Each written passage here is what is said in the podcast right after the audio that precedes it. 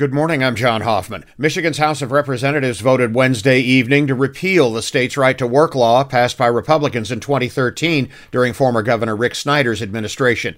If it passes the Senate and Governor Gretchen Whitmer approves it, the measure will restore labor unions' rights to charge dues to people they represent. Democrats say it restores the right to union representation. Republicans say it would stifle competition and suffocate economic development.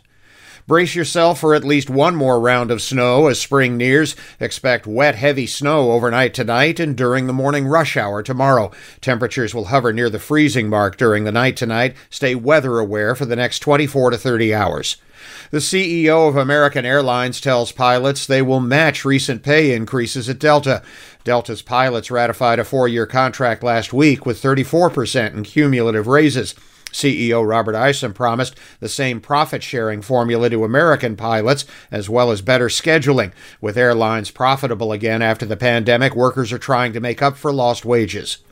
Conference tournaments continue in college basketball this week, leading up to Selection Sunday when the NCAA tournament field will be announced. In the Big Ten last night, Ohio State over Wisconsin 65 57, and Minnesota beat Nebraska 78 75. Today, Michigan leads off the day at noon against Rutgers, the first of four games.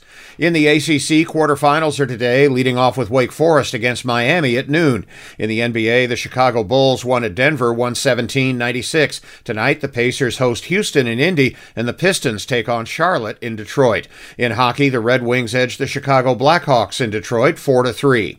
I'm John Hoffman on Sunny 101.5.